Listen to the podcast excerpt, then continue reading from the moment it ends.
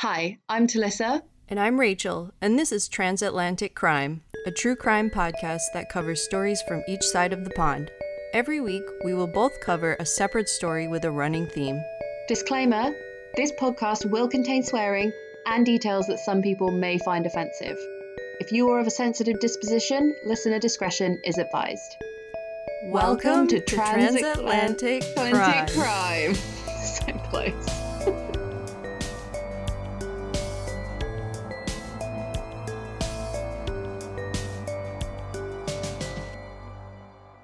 So, I had a few things I wanted to talk about. Okay. Hi, welcome to the oh, podcast. Fucking hell, sorry, my brain again is just like a piece of shit. So, yeah, I wanted to say that we got through the post. Well, I got through the post today.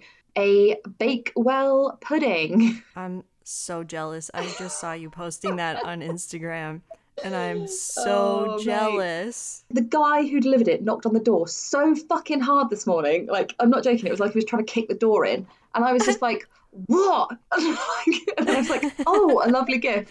Yeah, so I, so I opened it and there's a card in there and it's got like the Bakewell Bakery, like a picture of the bakery, and then it's turned it over and it just said, um, just FYI, love a podcaster.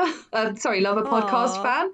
And it's basically because um, last week we were discussing the town of Bakewell in Derbyshire, which is where my guy uh, was wrongfully imprisoned.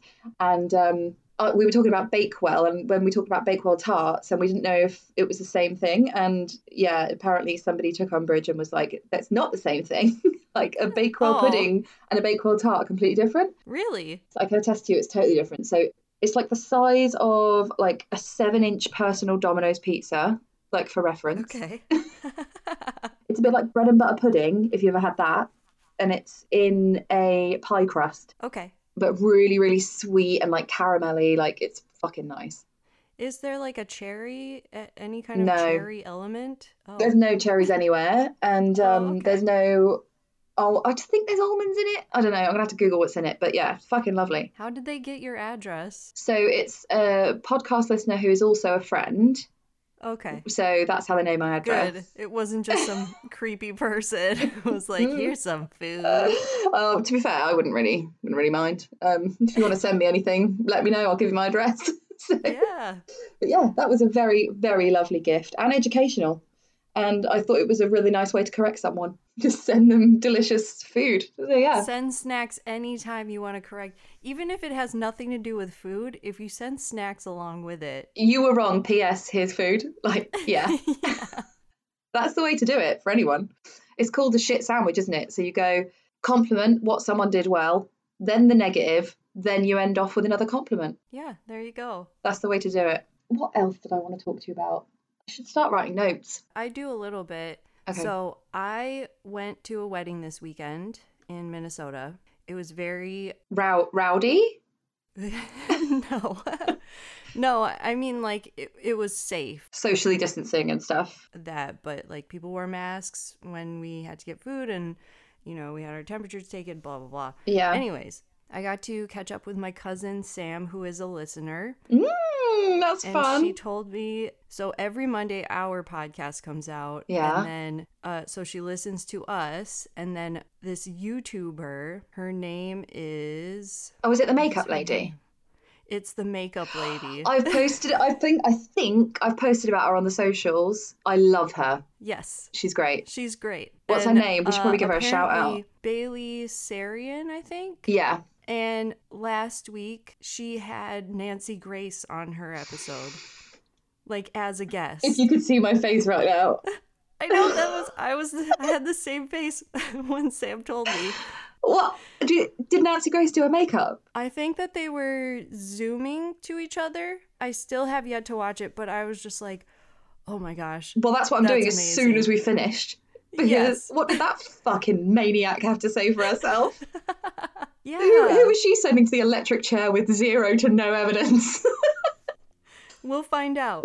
Yeah, I just thought that was amazing. So thank you to Sam for letting me know about that. oh, big props to Sam. Yeah, definitely. Well done. So that was my little thing. And then, oh, the other thing that I have on our notes Mm-hmm. is thank you to our latest Patreon supporters. Oh, well, I didn't know if we were doing it at the end or the beginning, but I'm so happy. I think we should just do it now because Yes, It- me too. it fills me with a glee. You cannot, yes. like, a little bit of wee comes out every time I see an email that says you have a new Patreon.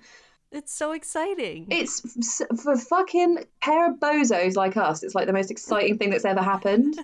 that I can't tell you how much it means to me. They are Lucy mm-hmm. and Ruth. yes. Lucy and Ruth, you're heroes, you're amazing, and we love you forever. You have my undying love, as per the contract. Great And girls. you get a sticker. and you get a sticker, which, fuck, I totally forgot to do that. I, Lucy, I'm so sorry. I will do that for It's you. I think I've already It's sent coming. Ruth one, but yeah, I will do that for you. Thank you. I had one more thing I want to say to you as well. Um, I have spoken to some people recently who've listened to the podcast, and like Yeah. a common bit of feedback that I get is they're Yeah. like, Rachel's really sweet and nice. Like, doesn't she care that you're really vulgar? And I'm like, what? no, of course she fucking doesn't. like, No, you guys don't know that I'm half English, so secretly I have it inside of me. I just don't let it come out. I'm like, also, she is like a dirty, swearing sailor bitch. Like, you just don't know her. like, she's on best behavior on the podcast. Like, It'll come out. she's not a nun. I'm not. Definitely not. I mean, to be fair, you do not swear as much as me. That's true. And you don't tell disgusting stories as much as me. Apart from, like, well, you did tell that one about people getting blowjobs on the beach, but then you were like, oh, I don't want to tell you. I was like, get it out now. You know, the reason why I'm really self conscious about it is because a lot of my family members listen. do they? Yeah, my cousin, and now after this wedding, I know a couple of my aunts are going to listen. Yes, Rachel, So- promotion. Pushing it on everyone. Yeah, do it. Um, But that's one of the reasons why is not for like swearing, but like dirty stories. I'm like, it just makes me self conscious about that. I won't bring up the Simeon thing then. And how I didn't know what that was, but you did. now who's the dirty one?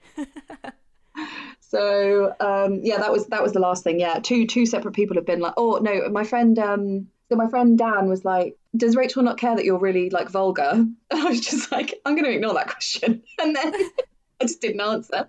And then um, my friend Jenny said, do you know what? She was like, do you know what really makes me laugh about the podcast? I was like, what? And she was like, you'll tell this like long, funny, gross, disgusting story, and Rachel will just go, yeah. I hadn't even noticed because I'm just enjoying the sound of my own fucking voice so much. It might as well be a cardboard cutout sometime. so I yeah, just inject, like, I just step away while you're talking, and then later on, I'll just edit in my response. yeah. I, I really, I don't need to hear this again. No, I love your stories. Thanks, mate. I know Yeah. you do. I didn't even think of it until those people brought it up. It's really weird. I'll try and let my dirtier side come out sometimes. Don't change who you are, Rachel, for those people. don't. Same to you, Talissa. I fucking won't. Fuck them. No, I'm joking. I love them both dearly. Thank you for listening. Again, thank you. I have to stop, I have to stop telling listeners to fuck off. it's not big. It's not clever. Right. So this week is our 25th episode. Yes, good job. It takes a lot of effort to do this podcast, and people Right. are like, "Oh, that must be a lot of work." But I'm just like, it's the highlight of my week. If you saw Yeah. what the rest of my week looked like, you would understand why this is worth it. I just love having being able to do this every week. Like I think a lot of the projects that I work on are like, "Oh, we'll do it this week or this month or whatever." Mm. But it's just really nice to have the consistency and obviously talking to you every week. Oh, that sounded really genuine. I know it is. Yeah, like it's our catch up time and it's just for us and it's like nothing can stop us as long as we have internet and power and phone and a computer. Yeah. Nothing nothing can ruin it and get in the way, which I really, really like. It's kind of like an untouchable sacred time Yeah. for me and for you. So I just I just really enjoy that part of it. Like, oh shit, I've just dropped red wine on my curtain. okay, Oh, whatever no. it's covered in mold. Um, yeah, 25th episode. And so we decided to do a special theme, which is the switcheroo. So you're going to do a UK case, and I'm going to do an American one. Yeah. Should we do it in accents? No, No. we shouldn't. I, I can mean- hold that up for the whole time. I really want to hear yours. Let's do the first three sentences in it. Yeah. First three sentences we'll do in each other's accent. Okay, sounds good. Deal. And then immediately stop because no. Yeah. All right. No. Okay, so I'm gonna crack on because this is it started off as like 14 pages and I had to edit the fuck out of it. And like basically I, I've cut out like a whole piece of the story, which is kind of relevant but not. Okay. It's interesting, but it doesn't mar the story as is. Okay. So it's fucking massive. Um, so strap in. Yes. So- I'm ready. This week I'm gonna do the story of Larry Ray. Do you know it? Okay. I don't think so. Okay, good. Um, so it's really, really basically it's only just coming to the press now in February Oh. 2020. So I thought Okay. brand new, like barely anyone will have covered it. Hopefully, should be a good one. I thought if I'm going to choose an American one, I need to go like into the stratosphere of something no one may have done Yeah. because you guys are just you've got all the best serial killers. So With mine too, I'm pretty sure you will know it. that's okay. Is it classic? I don't know if it's a classic, but I just feel like you've probably heard of it because there's an element of it, but we'll talk about it. But yeah, I didn't know about it, and uh, so I wanted to do it, but I'm pretty sure you and probably the UK listeners will know about it already. Okay. But I'm cool. excited to hear yours. Yes. Okay, I'll, I'll get on. So, Larry Ray was born in 1959 and he grew up in Brooklyn and New Jersey. And then I cut out a shitload of stuff and then he gets married. So, so that's why it jumps so severely. Fast forward. Larry had married a woman. Oh, fuck, I'm not saying it in the right accent, am I? Oh, God, this is embarrassing. Larry had. No, wait. Wait. Let. Oh, you're making me laugh now. Right. Larry had. Now, it's too nasal. That's like too hard. Larry had married a woman named Teresa, and in 2004, she filed for divorce. Larry was given full custody of the children after police were called to their home on a domestic abuse call. You. Stop laughing at me. That's my best effort. Anyway, I'm stopping it's it now. really good. Is it? Oh, cheers, Yeah. mate. I thought you were laughing because it was shit. Um, right.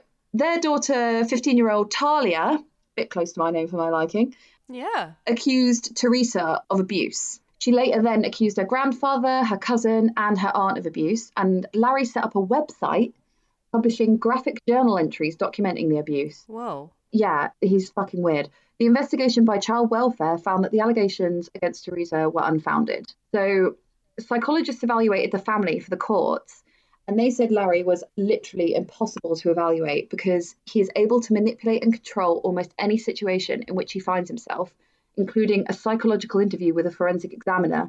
No matter how experienced that examiner may be, Mr. Ray is very good at what he does. That's terrifying. Yeah, that's like beyond Ed Kemper. Right. So they reported they believe Larry had manipulated Talia and her younger sister, who was four, into making up the abuse allegations. So as a result of that, the court then ordered Larry to give the children back to their mother. Um, he refused and spent six months in jail. Instead of living with her mother, Talia chose to live in youth shelters. So she was like, I'm not fucking going there, even if you want me to. So he's in jail. In 2007, he's out of jail and he was arrested for domestic violence in relation to his new girlfriend. So this violated his probation and the government declared him a fugitive. US Marshals eventually found him at his ex girlfriend's house with his daughter Talia and rearrested him. So he's been arrested twice and then in 2010, after serving six months in Northern State Prison, Larry moved in with his oldest daughter Talia. So she was living in a two story residence hall at Sarah Lawrence College in Bronxville, New York, where she was a sophomore. I don't know what Hmm. sophomore means. So you have four years of college or university in America. It goes freshman, sophomore, junior, senior.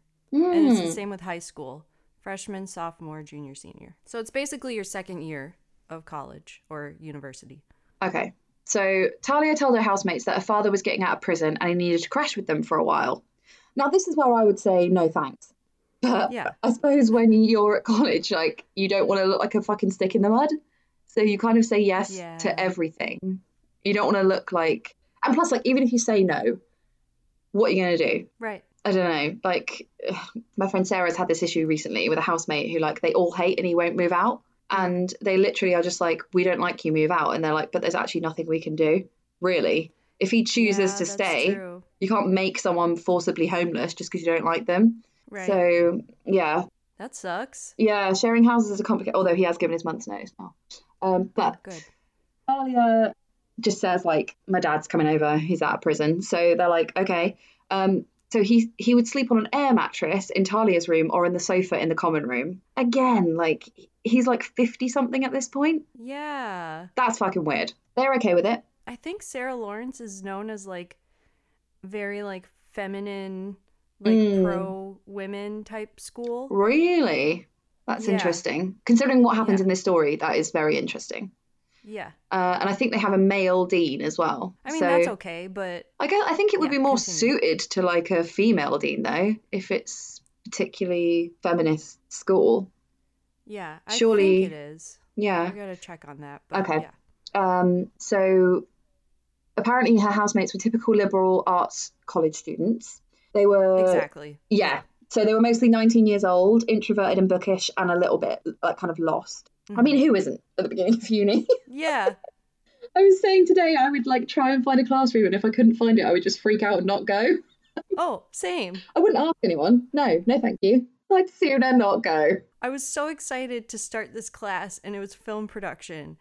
And for some reason I kept getting it mixed up and I kept like missing like every other week or whatever. Yeah.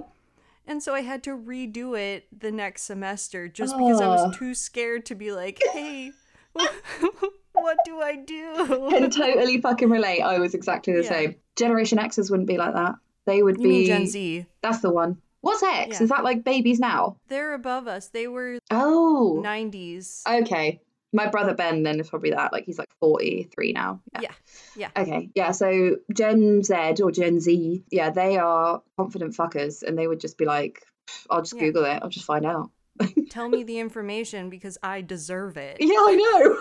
you don't have the crippling self worth issues that, that millennials have. So, and this is probably why all this happened. But um, so these are her housemates. So there was Daniel, and he had begun exploring the fact he might be gay. So he's in a little bit of a sensitive position right now. So there's Claudia, there's Claudia, and there's Santos, who were both uh, really struggling with depression. And then there was Isabella, who was fresh from a bad breakup. So this is just like emotional fuck pie like situation here. Sounds like a bag of fun. Yeah, definitely. A lot of sage being burnt in that house. Santos had previously um, tried to kill himself, and Larry would tell the students they had come together because they all wanted to take their own lives. He said that he could coach and help them, and he knew techniques to discipline the mind from his days in the army. But when you're, you just listen to adults when you're, you see adults Yeah. as like this all-knowing uh, kind of force in your your weird child slash adult place. Yeah, especially when they are putting actual time into you. Yeah, it's really When they care and they listen. You can't detect a creep Right. at all because your confidence is so low. You're like sucking up any attention you get. But yeah. Yeah. So Talia's yeah, so Talia's boyfriend at the time remembers seeing Larry and Isabella reclining on Talia's bed. Larry was stroking Isabella's hair, soothing her, and he was saying, Nobody's going to hurt my baby girl. That's what the ex boyfriend of Talia said. Larry said he was going to start sleeping in Isabella's room, an arrangement that made Talia's boyfriend uncomfortable. Larry said, You're acting like I'm going to sleep with her, but I'm going to be sleeping on the floor. She just needs someone to help her. You don't need anyone to help you in your room at night. there doesn't need to be any 50 year old man in 19 year old, while you're at university yeah, at any point. no, just get out. So, Yeah. Larry called Isabella's mother the night before she was supposed to go home for a winter break and told her that he had found out Isabella had been abused as a child by a family friend, and if they made her go home, she would try and commit suicide. Isabella's mum was really close to her and was horrified that she'd never known about this. So instead of going home, Isabella spent winter break with Larry, Talia, and Talia's boyfriend in a one bedroom condo owned by Lee Chen, who was an old friend of Larry's. Sorry, there's a lot of names. Are you following? Yes. Yeah. So Talia and her boyfriend slept in the living room while Isabella and Larry shared the bedroom. He controlled, Oh. yeah, not, not at all. Um, so he controlled every aspect of our lives once we were in the apartment, Talia's ex boyfriend said. When we ate, what we did, and when we went to bed. Larry told Talia's boyfriend to stop taking his prescribed antipsychotic medication, and he was so disturbed by Larry, Larry's behaviour that he broke up with Talia as soon as the winter break ended. Wow. He, just, he just fucking later days out of there. Good for him. yeah, good. Yeah. So Larry returned to the college apartment for the spring semester and would sleep in I- Isabella's room most nights. He would call house meetings in air quotes and house dinners, which began to be mandatory. Another roommate, Claudia, began having weekly counselling sessions with Larry. When Larry first moved in, Claudia really wasn't sure about him, but she started having weekly sessions with him and then she was hooked. She told her friends she was schizophrenic and said Larry had diagnosed her. Just for the record, he had zero medical training. Okay, I was about to ask that. Like, what basis was he No. helping these people on? Nothing from his own arse. Absolutely no. His own mind, His- which was up his own ass. his, his butthole. That's where he was getting these opinions from. His butthole. Yeah. So, see, I'm trying to take on more colloquial Americanisms for the switcheroo. So Daniel then started having a hard time with his relationship with his girlfriend, and that started breaking down. And so he had nowhere to stay over the summer. So Santos and Claudia told him to speak to Larry. They met up and they spoke for hours, and Larry just told him to dump his girlfriend. Okay. He was just like, dump her. And he said, Oh no, you're not gay. I can tell you that for sure. Well, thank, thanks, doctor. So Yeah. he told Daniel to come and live with him and the rest of the housemates at his friend's apartment for the summer, and everyone agreed. So every morning that summer, Larry would blast The Who's Baba O'Riley at top volume to wake Daniel, Talia, Claudia, Isabella, and Santos up. This is a one bedroom apartment.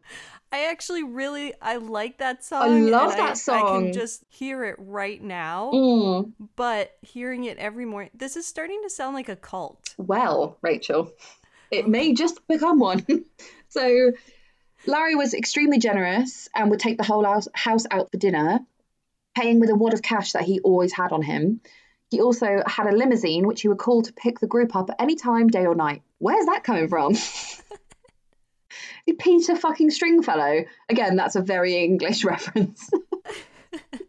I have a funny story on that. So, Will has a friend in Washington State, Mhm. and he went to go visit him because they were going to go snowboarding okay. because there's awesome mountains there and everything. Yeah. And when Will landed at the airport, his friend said, Okay, I'm coming to pick you up. And Will was like, How will I know which car is you? Oh, you'll know. And his, that's exactly what he said. He goes, You'll know.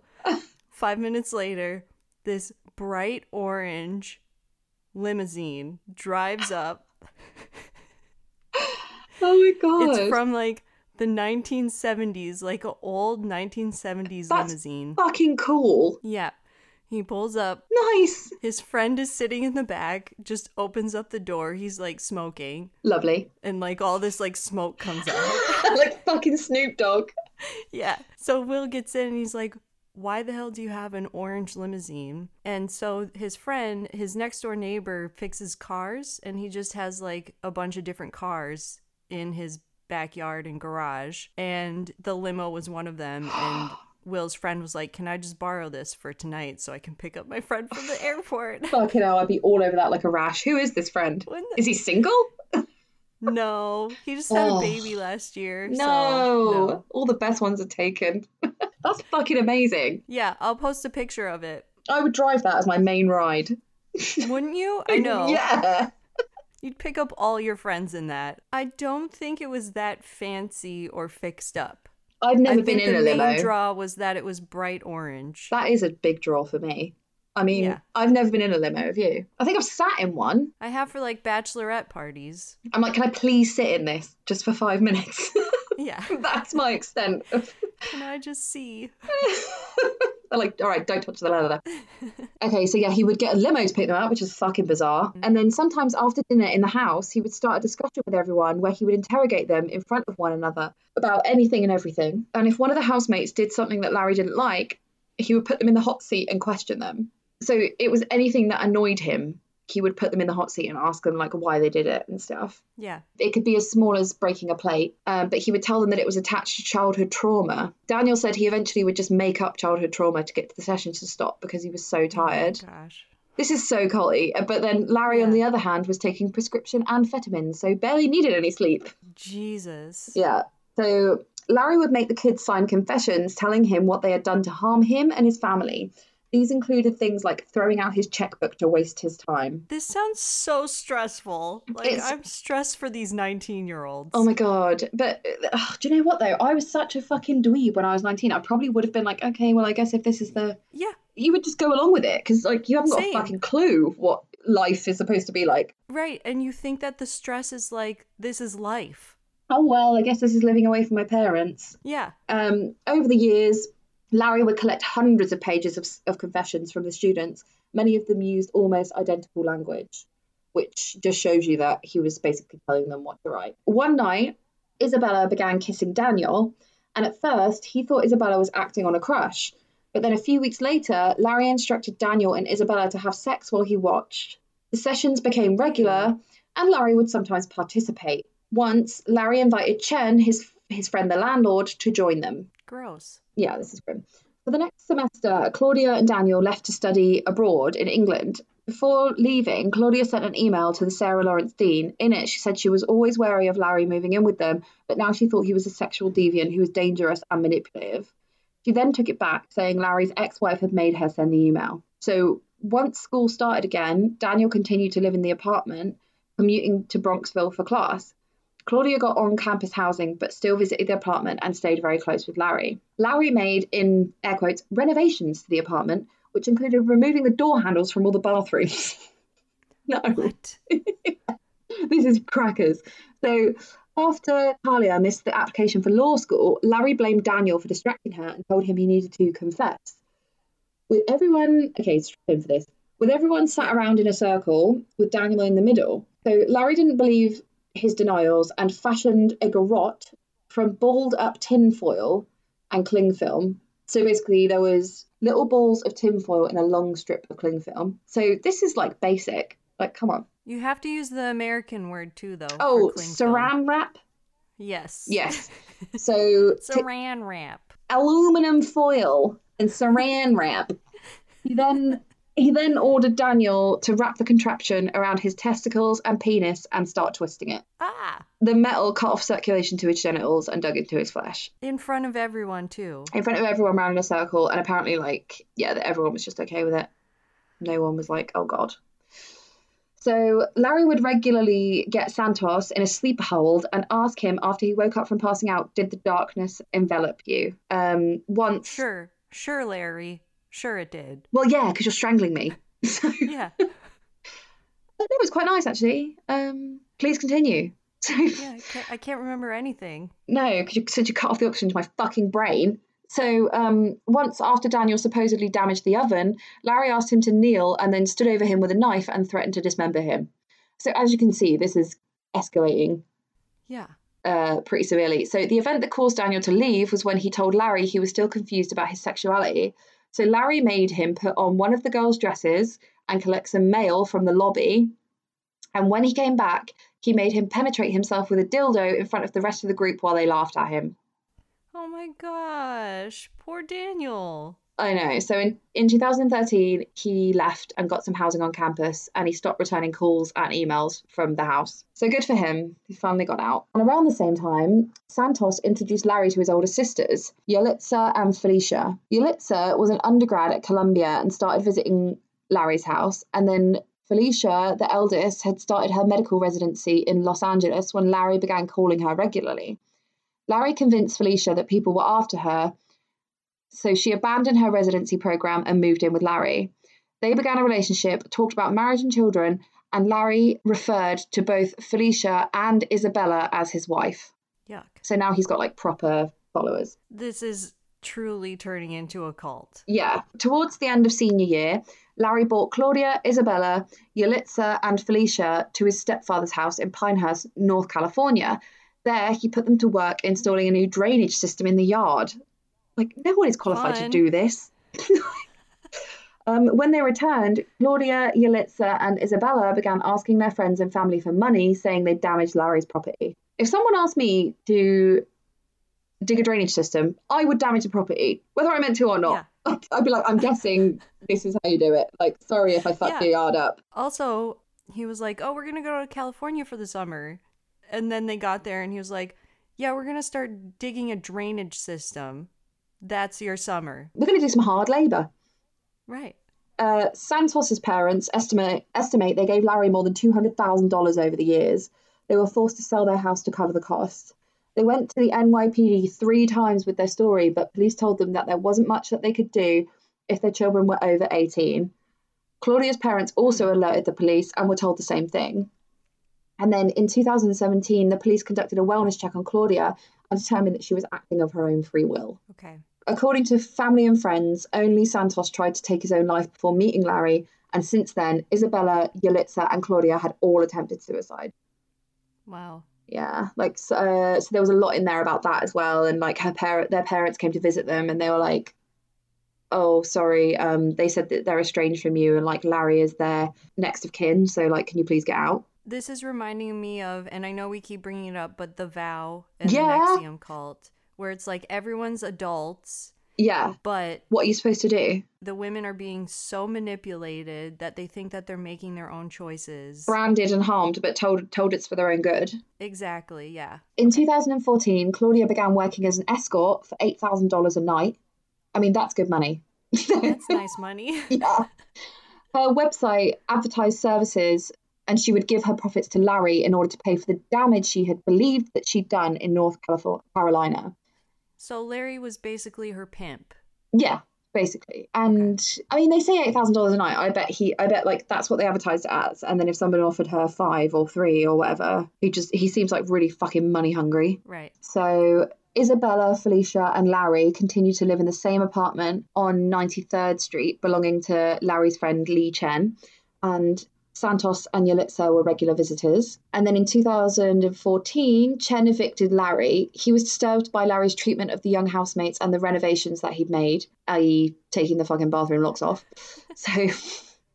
Uh, Larry responded by countersuing Chen, and but Chen won the eviction case, although it would take almost a year to get Larry out of his apartment. Oh my god! So sorry to interrupt my own story. Me and Carly were watching this thing, and it was fucking crackers, right? So someone bought a house in East London, and then they bought it to rent. So they went to a letting agent, and this letting agent said, "We will guarantee your rent for three years. So we'll just give you a lump sum of money now." And then we'll collect the mm. rent for three years. So if you sign the house over to us, we'll just do that. They Yeah. did it, and then the guy broke into their house, changed the locks, and just like started renting it out and not giving them any money.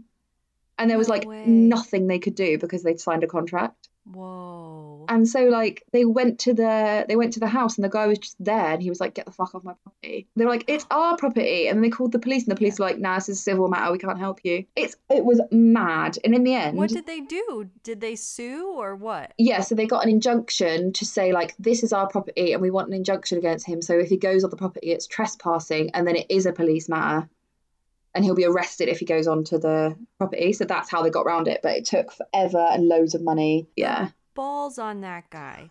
pure balls. Like he must have known he was absolutely fine to do that, and the police couldn't do anything. Wow.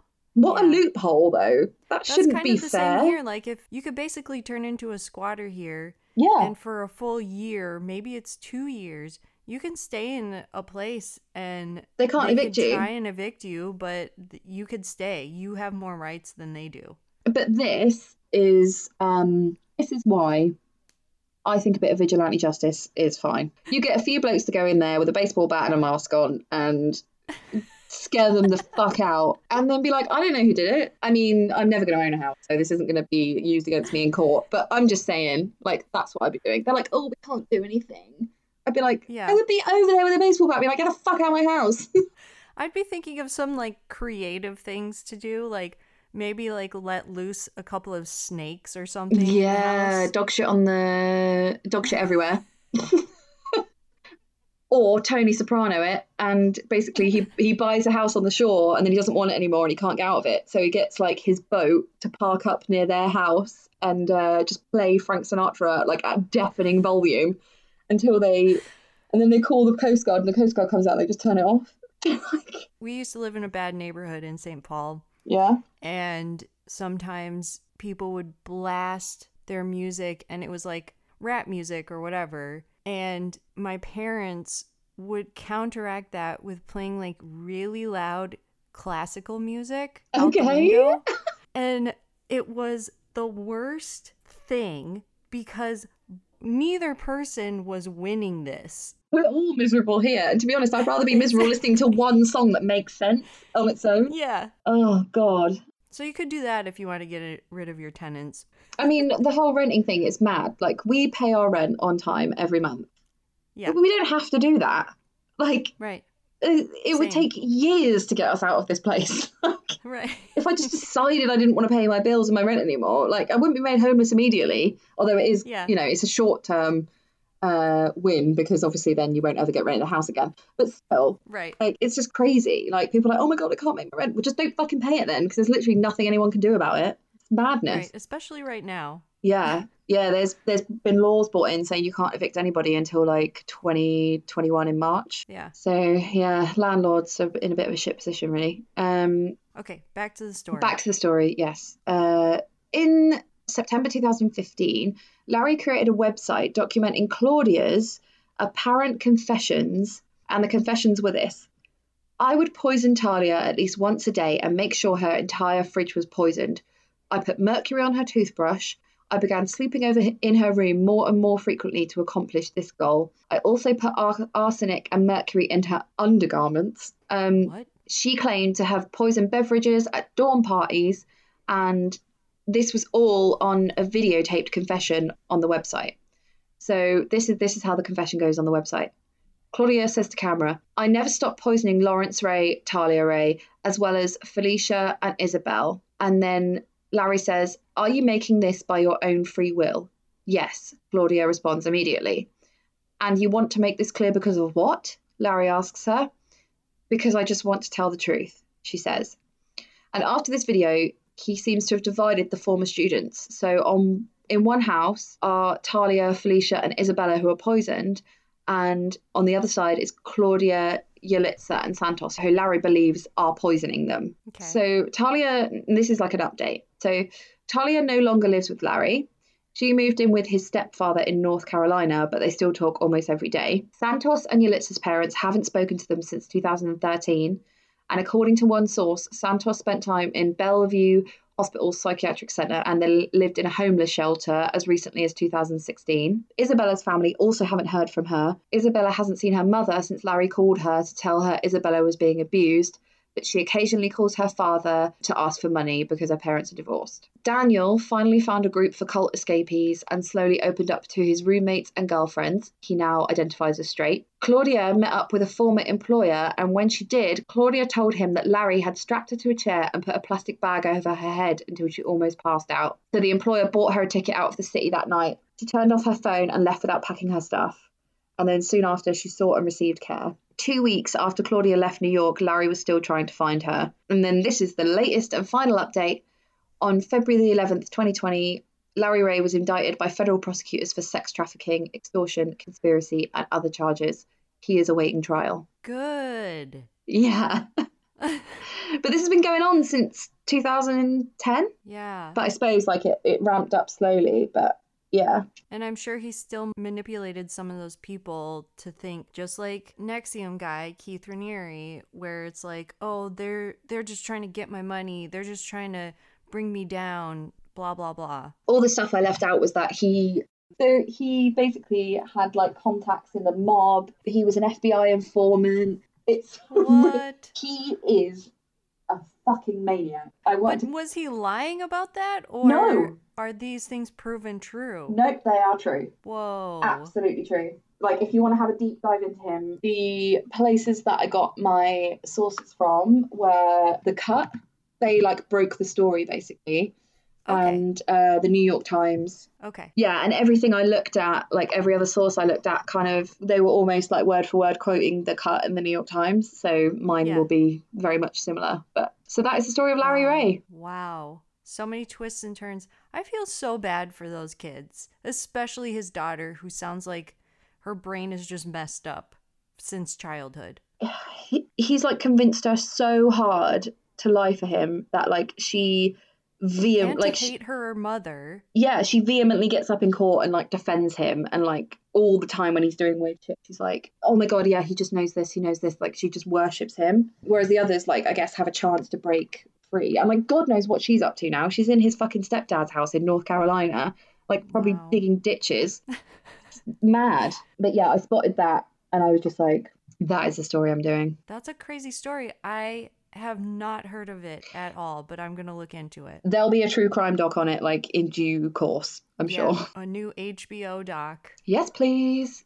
The other similar similar thing to NXIVM is the fact that it seemed like he was collecting like collateral Yeah, confessions and like blackmail them. Yeah. Yeah, and he was monetarily blackmailing them. Like the old employer that Claudia uh, spoke to that got her out, she stopped speaking to him because she asked him for 500 grand to give to Larry, and he was like, no.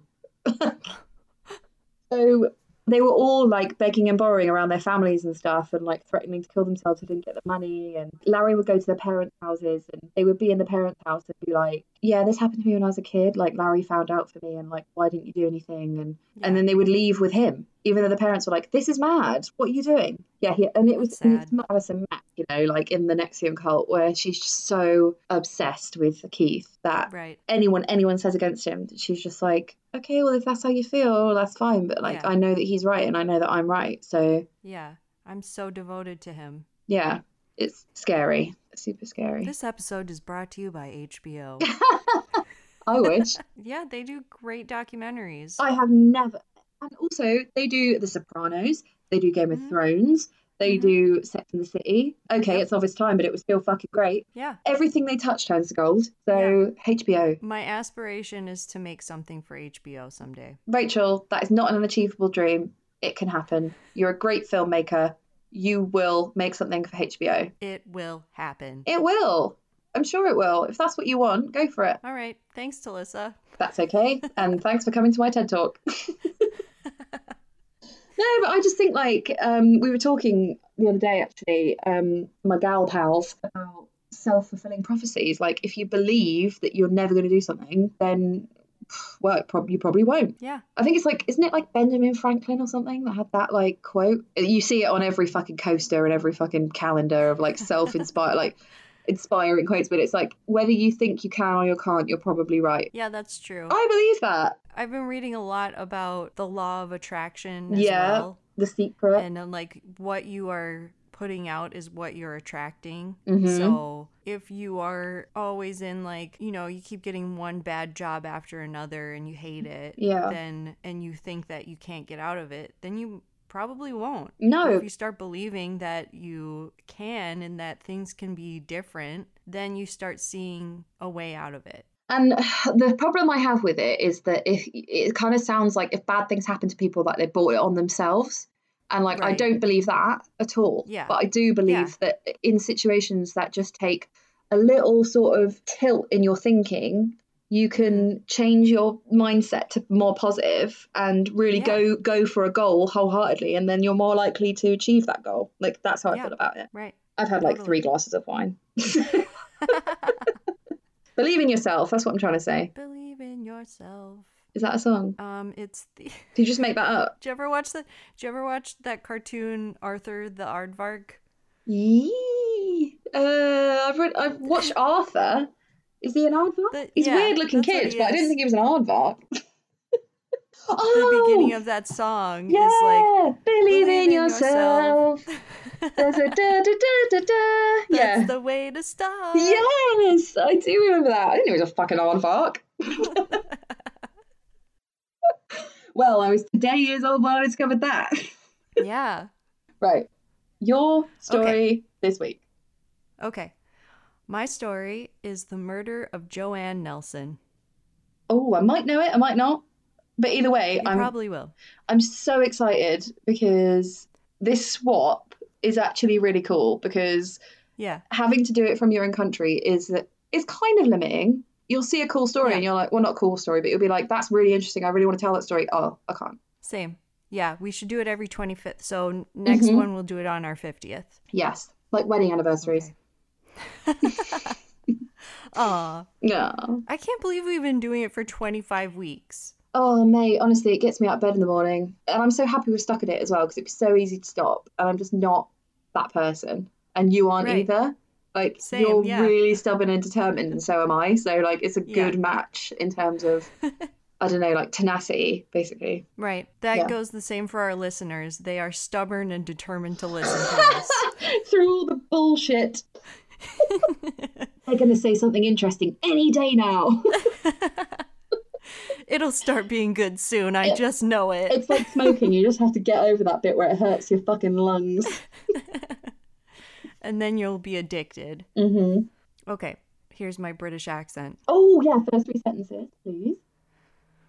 On Valentine's Day 2005, 31 year old Paul Dyson called the police to report his girlfriend, 22 year old Joanne Nelson, missing.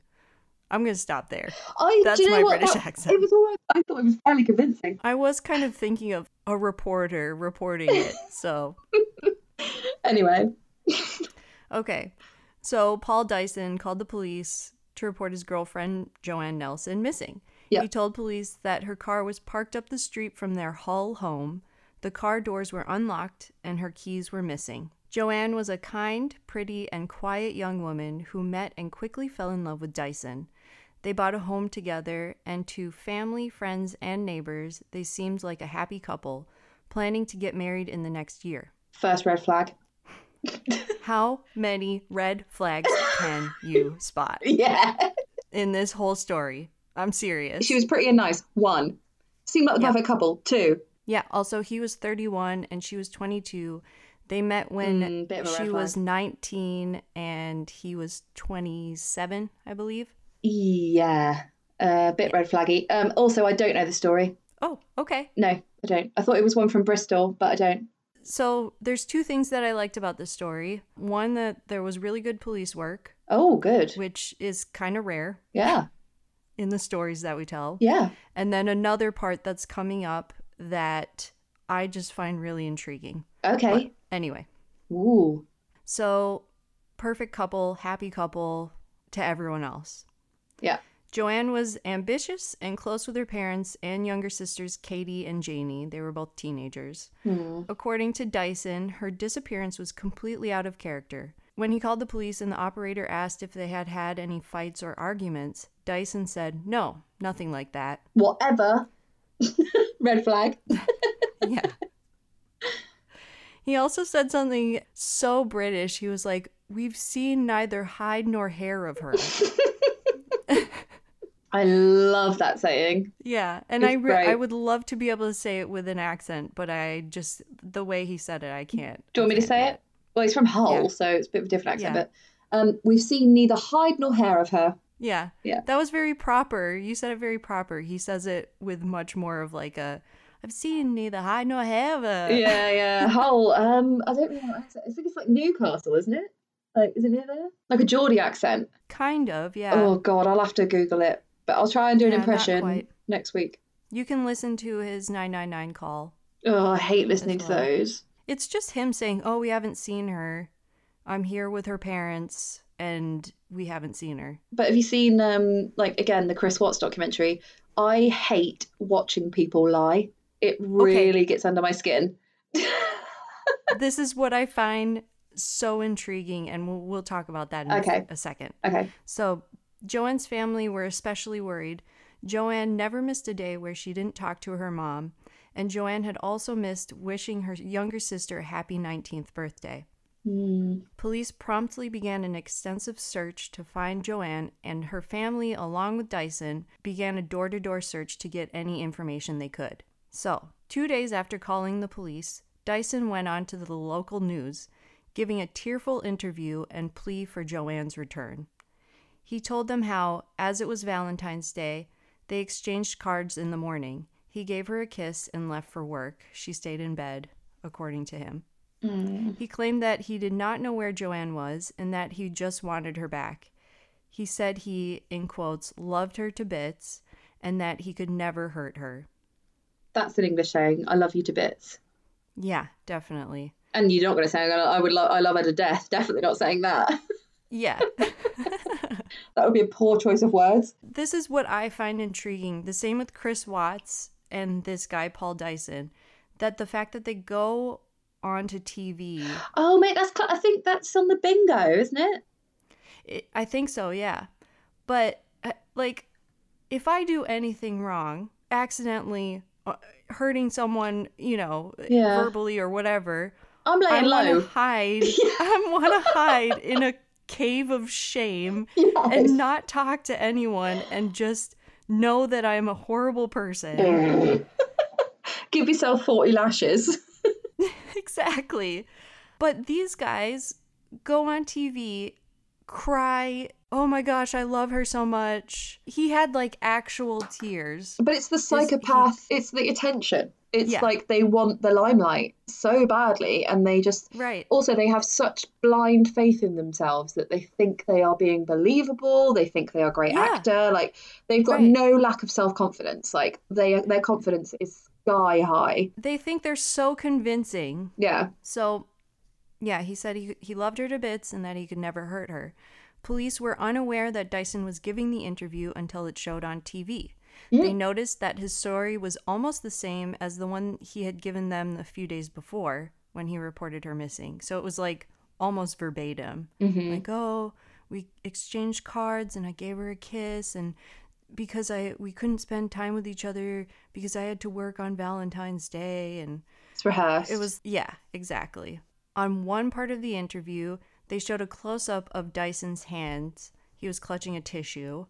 This proved to be a clue for police who had not checked Dyson's hands up until then. why not I think they didn't think that he was Involved? a suspect. yeah okay Yeah, just within the first couple of days. yeah They were like, you know, we were checking every maybe she got drunk and wandered off, maybe Mm. she's with a friend and her phone broke, blah blah blah. So they're still thinking like she just disappeared and they don't know where she is. yeah So Dyson had small crescent shaped cuts on his thumb and fingers, similar to scratches someone might get from strangling someone. So it's like if you have your hands around someone's neck, then they are kind of, you know, Digging their trying nails to grab in. at your fingers. Exactly, yeah. Many of the people who saw the interview, including the police, did not believe Dyson's tears and questioned whether his emotions were genuine. Hmm. So I watched this one. It's called a British show, Crime Investigation, okay on YouTube.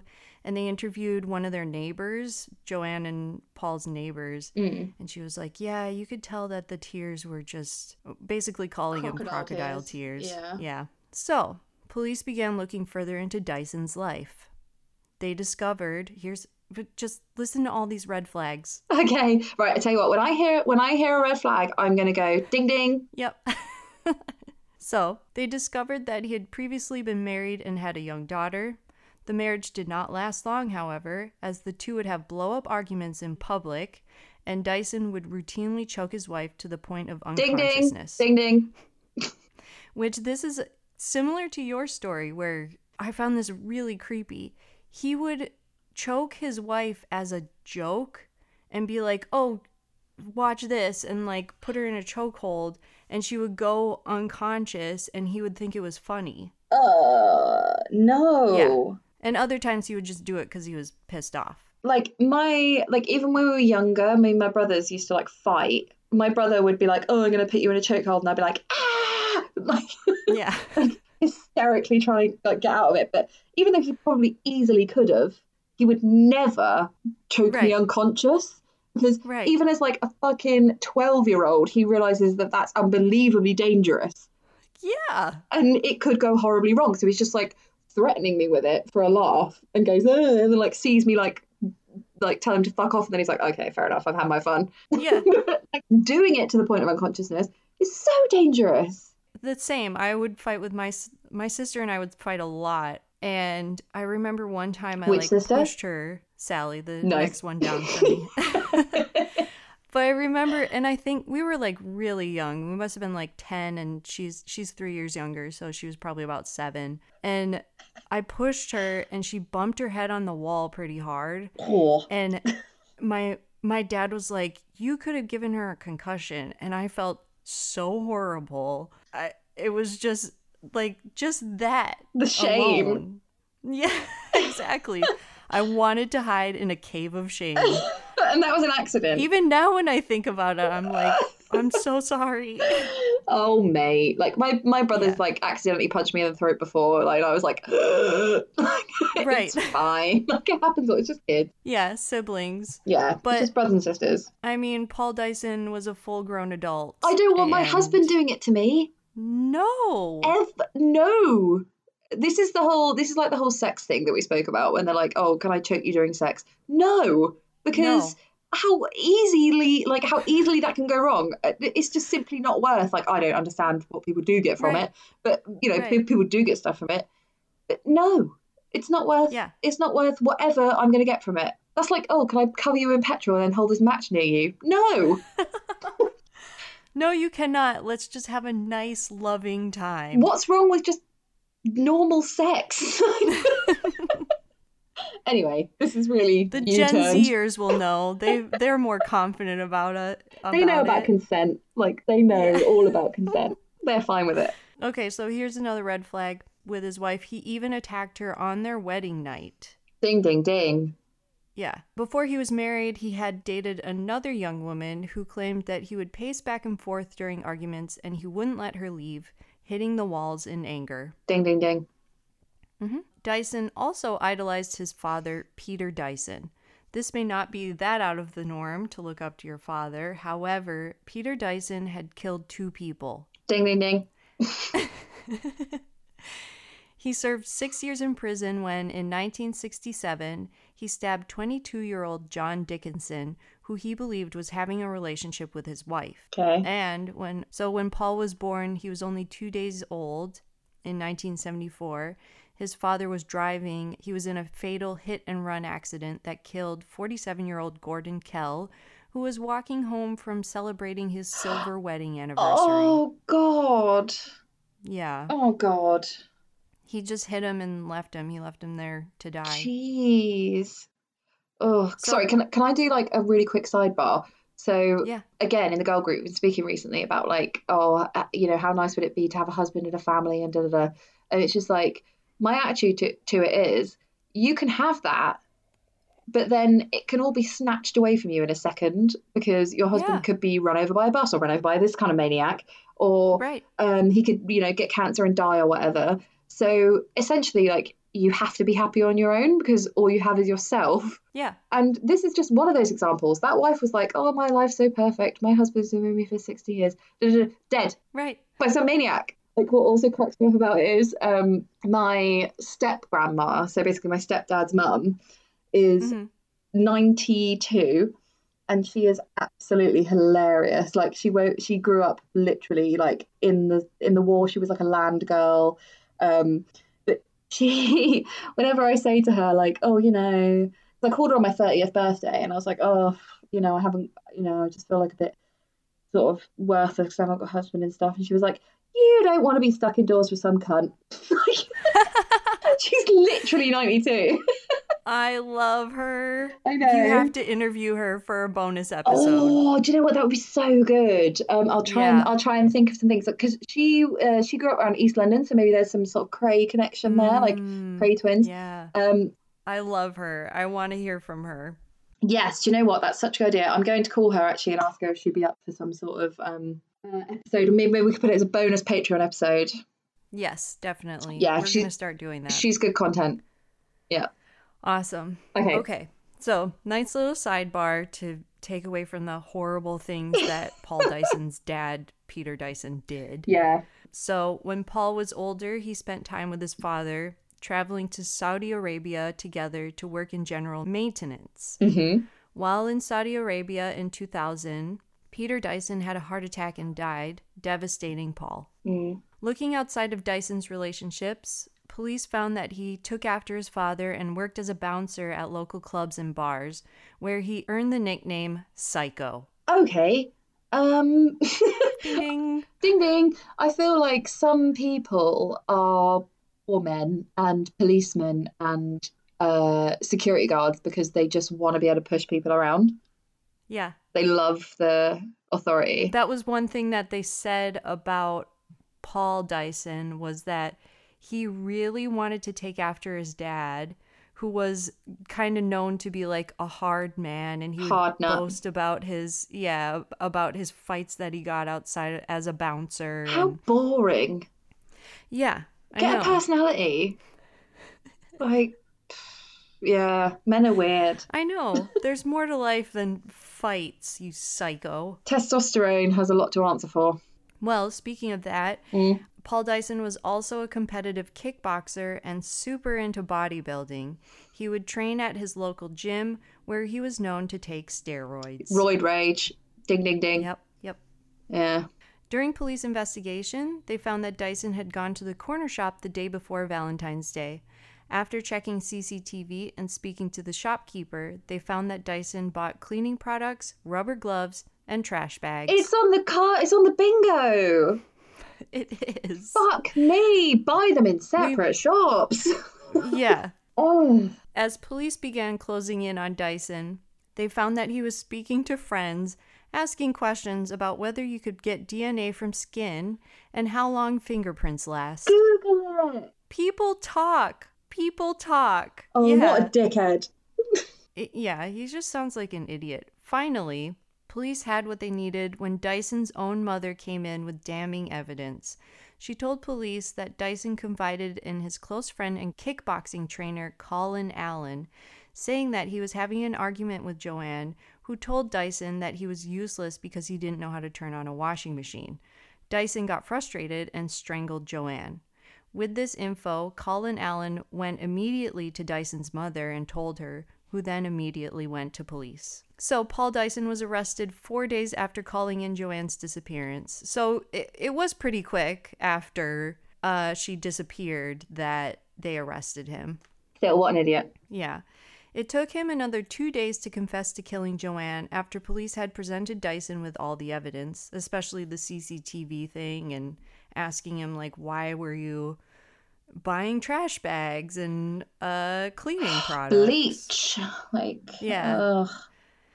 So, here's what he told police. He said, She said I could not switch the washing machine on, which I couldn't. He basically got frustrated because she said, You don't even know how to turn on a washing machine. And he didn't know how to turn it on. so, She was right.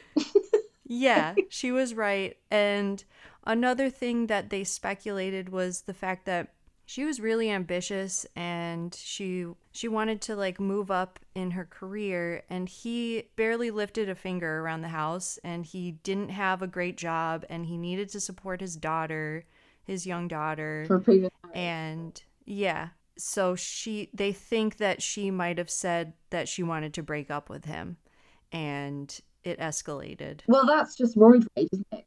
Yeah. So he just could he just couldn't handle it. Also, I think it's so cowardly. He's a man who's like a championship kickboxer, does bodybuilding. You think you're so tough coming at this 22-year-old girl Yeah. and you're sobbing to police that oh, she told me I didn't know how to turn on a dish uh, washing machine. It's so pathetic. yeah. So pathetic. Also, like, Such a big man. It, you're pathetic. Like, you Right. would never try and beat up a bloke. Like, you would you Yeah. only go for people weaker than you and think I'm too hard. Like, oh, I know. So after he killed her, he put her in trash bags and then he put her Oh God, he put her in the boot or the trunk of the car, the boot. the boot, and he borrowed his mom's gardening shovel and he drove searching for an isolated area to hide her body. He told police that he couldn't remember where he put Joanne's body, only that it was somewhere out in a rural area close to a gate and fallen tree branches. Hmm. At the end of the interrogation, he buried his head in his hands, crying. He said, Good God, what have I done? Oh, piss off. Yeah. Joanne's disappearance and Paul's confession sparked a huge search, including hundreds of officers and volunteers, search dogs, as well as the army. It took several weeks after Dyson confessed to gather evidence to find her. While people searched the isolated areas surrounding Hull, police took forensic evidence from Dyson's clothing and from the car. So this is where like really good police work came in. Okay. They found some of the pollen on Dyson's clothes and as well as some of the dirt on the tires of the car held evidence of yew, Y E W, Yeah. Which is Yew I tree. it's a kind of tree. Yeah. Yeah. Yeah. Sorry to interrupt, but in, interesting side note. There's a so you know the BBC is in the British Broadcasting Company. So that is Mhm. like the network that in England you pay your TV license for those people to give you telly, and it's just a really old-fashioned thing, and it might be going out, but anyway, Right. Loads of people in the BBC were involved in a child sex abuse scandal. hmm And when they looked into it after like Jimmy Savile died, I don't know if you know him, but if you're American and you don't know him, Google him because Jesus Christ. But um, Yeah. they called it Operation Yewtree. It- Really? yeah, the investigation into all the paedophiles at the BBC and at sort of like I don't know, just like in entertainment and TV. Yeah. It's called Operation Yewtree, and like whenever you say it, everybody knows that that's the massive scandal that happened and was about paedophiles. Wow, I had no idea. Why did they call it after the yew tree? I don't know. I really don't Hmm. know. I think it was just so it wasn't called Operation Nonce Tree. Like Operation Pedo Operation Pedophile Tree. Like I just had to call it something subtle. Wow. But yeah, sorry to interrupt yew again. Go. That's okay. That's an interesting piece of information I, I didn't know. Obviously, I knew about Jimmy Savile and the whole Mm. investigation and That all the famous people. and- Unpleasantness. Yes. so they took some of the evidence from Paul's clothes and the dirt from the tires of the car, held evidence of you, and that is rare in the north of England. Okay. So, using botanical maps, this narrowed the search area to a wooded area in North Yorkshire near Brandsby, That's so about cool. an hour outside of Hull. Yeah, That's so cool. yeah. On March 24th, 39 days after Joanne went missing, police were driving around this area and found the gate that Dyson had mentioned. Once out of the car, they followed the gate path, leading them about 30 yards down to a dip where they found her body wrapped in bin bags and hidden under tree branches. Oh. The search for Joanne was over. Hmm. So Dyson decided to plead guilty to manslaughter, saying that it was an accident. Ugh, they always do that. So annoying. Mm. However, here's another. Go on. However, while he was awaiting trial in prison, he cut his wrists, writing, I'm sorry in blood on the cell walls. Sorry for what, mate? Yeah, he just sounds so sorry for himself. Just crying on TV, crying in the interrogation room, cutting his wrist. Oh my god, I can't believe I did this. Fucking sad sack. Sad sack. That's an English saying. yeah. He was ultimately fine, but shortly after this incident, he changed his plea to guilty of murder. Good. Dyson's sentencing at Hull Crown Court lasted less than 20 minutes after he pled guilty, and on November 8, 2005, Paul Dyson was sentenced to life in prison with a minimum of 16 years before being eligible to parole. Mm. Joanne's family cried in court during the trial, and in their statement they said, We feel sorry for Joanne and the life that she will miss out on. We, her parents, her sisters, and all those who loved her have been cheated. Justice can never be done because Joanne can't come home. No. But we do consider ourselves lucky and privileged to be able to call Joanne our daughter and our sister. So, What a lovely thing to say. yeah. Obviously, they said more things about Paul, but I wanted to focus that on Joanne. Yeah. P.S. He's a piece of shit. Yeah. Yeah. So, as of 2019, Dyson, who is now 45, has served 16 years, and much to the disgust and dismay of Joanne's family and friends, Dyson was eligible to spend the next two years in an open prison. No. Yeah. Joanne's sister, Katie, told she's now like our age. Yeah. She told media, she said, It's awful. He can seek employment and go where he wants. We are getting anxious, thinking he will be there.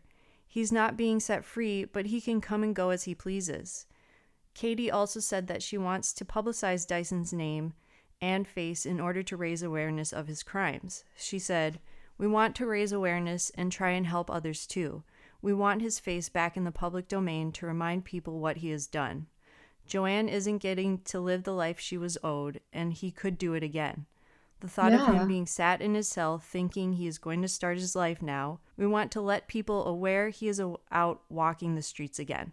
So, that's the story of the murder of Joanne Nelson by Paul Dyson. Wow, that was really good. And also, um, Dyson is a Hoover brand, Yeah. and they are Bristol based. So, Are they really? yes, they are. So, basically, Oh, wow. loads of people at my company used to work for Dyson, and loads of people at Dyson used to work for my company. Wow. Yeah, these are these these are facts.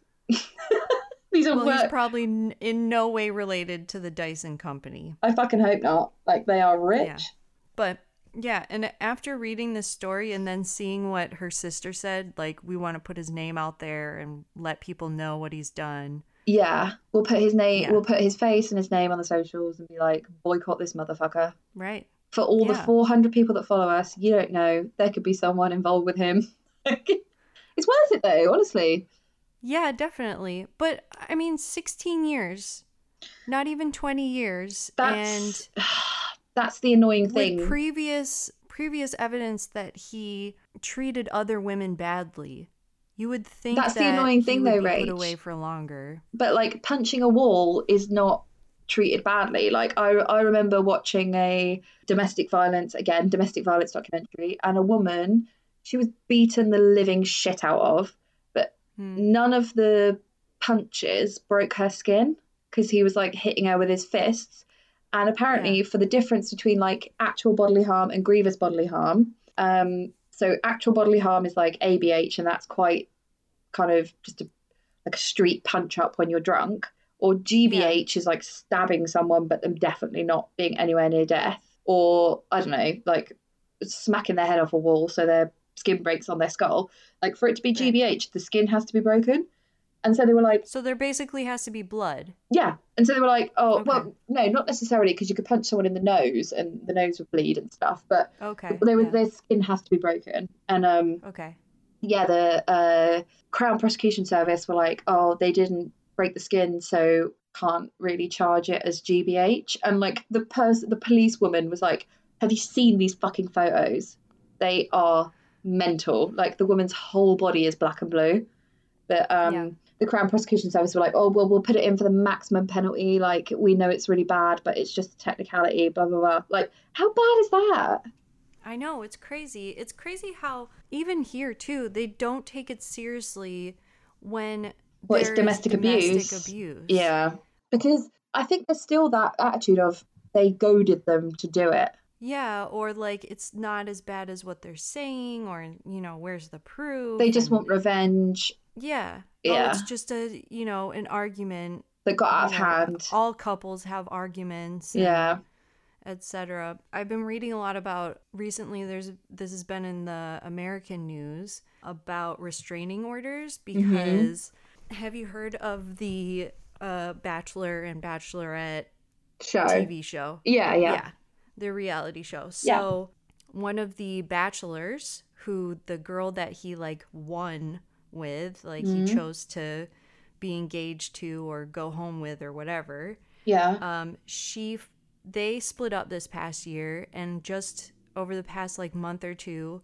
she put up a restraining order against him because he was Wow. doing really creepy stuff like showing up at her house, showing up at her parents' house, getting like a fake number and harassing her Yeah, and then fucked. telling her that he was getting the same kind of harassment from this weird person when it was just him all along That's so anyways, dark.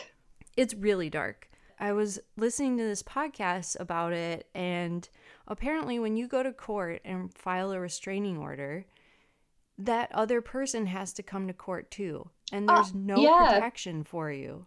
Yeah, There's no, like, you could be sitting next to that person. inside or outside the court. Yeah. And it, with court, there's like a line of court cases. So you could be waiting at court for six hours sitting next to this person. And America, there's no protection. gun. Well, you can't bring a co- you can't bring a gun into court. I hope they have a fucking good metal detector. But I mean, like when you know when you turn up to court, like they know you're going to be there. Yeah, exactly. So now there's a, um I forget what it's called, but there's an organization where they're basically guardians for the person who has to go to Oh, court. that's so nice. And they just basically like block their vision from the other person. That's so nice. Yeah, the, all they do is just like stand there so that the other person can't be in their vision. What a lovely thing to do. I'd do that, although you might Yeah. get shot, but still. You won't get shot. I've I went to court earlier this year and No, but I mean outside of court, showing up. Like yeah, that's true. I'm I mean, I'm super like gun vigilant because we don't have guns here. So the Right. thought of anyone having one ever Yeah. freaks me the fuck out because it's Yeah. so instant. Like it really is. even if someone stabs you, like if if unless they get a clear shot of your neck, you're kind of gonna be okay. Like if someone Yeah. intervenes, You have Ugh. time to like put your hands up and stop a stab, but a bullet. but like, a bullet, yeah. I mean, I don't. I'm not trying to be a cunt and scare you, but like it does scare the shit out of me. No, I understand. I when I saw my brother this weekend, he was like, "Oh yeah, I went out to a bar with a couple of our cousins and one of my cousin's friends. He just had a gun in a holster at the bar." Well, I went to Memphis, and they're very kind of uh, relaxed in their gun laws. Yeah. Yeah. And a lot of people can get like a carry license, so you can get Mhm. like a carry Conceal and carry. Yeah. or a conceal and carry, right? Are they different? Yeah. So a carry is just like it's on your fucking person. A conceal and carry Yeah. is it has to be under your jacket or in your trousers or whatever. And yeah, or you could like women put it in their handbag or whatever. yeah, and then you can only have it inside your house or inside your car or Yeah, I'm not sure the obviously because I don't have one. yeah. uh, do you know what Carly asked the other day if you did have a gun? I was like, no, No. of course they don't. I have people very close to me who do. People who go hunting, and then people In who California? just have it for protection. Um, do I In, know anyone? California? California. Uh, I know of people who do, but more in Minnesota. I have a lot of family members. Minnesota, they and, and also the thing is, California, you're not gonna- really going to go hunting for moose, but like in I think you Minnesota, can. can you? Yeah. Gosh, I mean, Rachel, I'm so California's huge. naive. There's tons of woods and animals. I don't know what the laws are, but I think California is Um, Hollywood and San Diego and San Francisco and that nice place we went to where Elvis's house is, and that's pretty much it. Palm Springs. That's the one. yeah. There's no wilderness. Yeah. No, there's definitely There's loads. so much land and mountains and animals, Yosemite, the redwood forests, all that kind of stuff. But no, I don't know the hunting laws in California. I do know more about them in Minnesota because people are really into it there. So, Mm. yeah. Have you ever been hunting? No, I don't think I would like it. No, I don't think I would like it either. Uh, someone was telling me about how they go hunting with their bow, not a gun. Wow, that's old school. So, yeah. like fucking um, Sheriff of Nottingham old school. But he was like, I'm a never. We were standing in the backyard, and you know, it was just a normal backyard. And he pointed to the fence, and he was like, I'm never further than that when I shoot a deer with my bow. Do- what do they do with it? Do they eat it? Yeah, it's a very intimate experience. Yeah, wow. I don't know if you've been following, but uh, there's a podcast that I love called True Crime Bullshit, and Yes. they did. I've always mentioned it before, but if if this is like first time listener kind of thing, they've listened to. Uh, sorry, they he basically did a podcast on Israel Keys, and now he's doing one on Kelly Cochran, who is like a, Yeah. a American female serial killer, which is super rare. But Yeah. he did one on Israel Keys, and Israel Keys grew up with this super religious family who basically like lived in the woods and built their own hut and da da da, like away from society. And um, Israel Keys was a really good hunter, and then like later on with his victims, he would like stalk them like through trails and woods and rural areas. Like Yeah. he lived in Alaska, he lived in Washington on a Native American um, Reserve. reserve that's the word yeah because he he went out with a woman called tammy who was like half native american or fully native american Right. i can't remember but she lived on a reserve and like he was really into it and and basically he would stalk people through the woods and Yeah. they would go missing in the national parks and he said to fbi investigators like people think that there's missing people or that it was a boating accident or that it was a hunting accident and it Mhm. wasn't it was me that is so petrifying It really is. Oh my God, it's It's awful. like he was hunting. yeah but people it's Yeah. fucked and like guys that go like oh yeah i went on a trek i went on a hunt on my own i went on a trek through the forest i'm like i could never do that because No. i would constantly be over my shoulder and i would enjoy it on no level I would not sleep. no like i would be clutching a fucking uh arsenic laced needle to my chest and just fuck that man it's just i That probably is the point where you would have a gun. yeah, that's what guns are for. But still, if someone's fucking, I just don't, I just don't enjoy being away from civilization like that much Right. because I've made myself so paranoid through these podcasts Yeah. and others. I know every day I think of something that it's like, oh my gosh, I could be hit by a car right now. I'm just walking down the street, or my roof could cave in. Oh, or I don't care about that. Like, Some crazy person could come up and just stab me with a piece of glass. Who no, knows? I, I have the straight, like, human execution is my least favored. Like, if something accidentally, like, plows into me, I'm kind of all right with it. But, like, if Yeah, someone tries to murder me, I find that really offensive. yeah. How dare you? How dare you? And yeah, I like to think that I could like fight back or whatever, um, Yeah. which I probably couldn't because I'm just too busy sort of daydreaming about absolutely nothing. Do you know what I always think of? Do you ever watch Miss Congeniality with Sandra Bullock?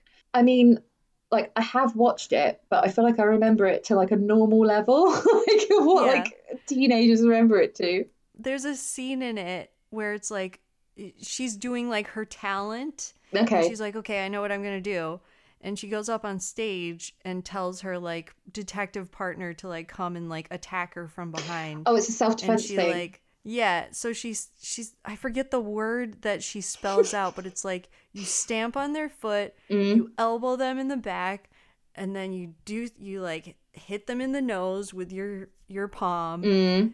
and then you do something else and it's like i always think of that and if someone attempted to do that would it actually work probably not Well, so me and my brother Tom, the one that chucks bricks into TVs, obviously. yeah We so it, it was like his 30th birthday, I think, or maybe even I can't remember, maybe, maybe a bit later. But he basically my parents were away, and I said, "Oh, it's like it's Tom's birthday. Like, um, should we just have a little thing round ours?" And my mum was like, Yeah. "Oh, we're away that weekend." So basically, Tom and Haley, his uh, fiance now, and mother of his child, and mother to his second child very very soon. They came round and we we were just drinking in the garden, and then conversation moved on to self defense, and obviously Tom was the bloke. So like me, me and Haley were like, right, try and do this to me, and we'll try and do this, and um, Yeah.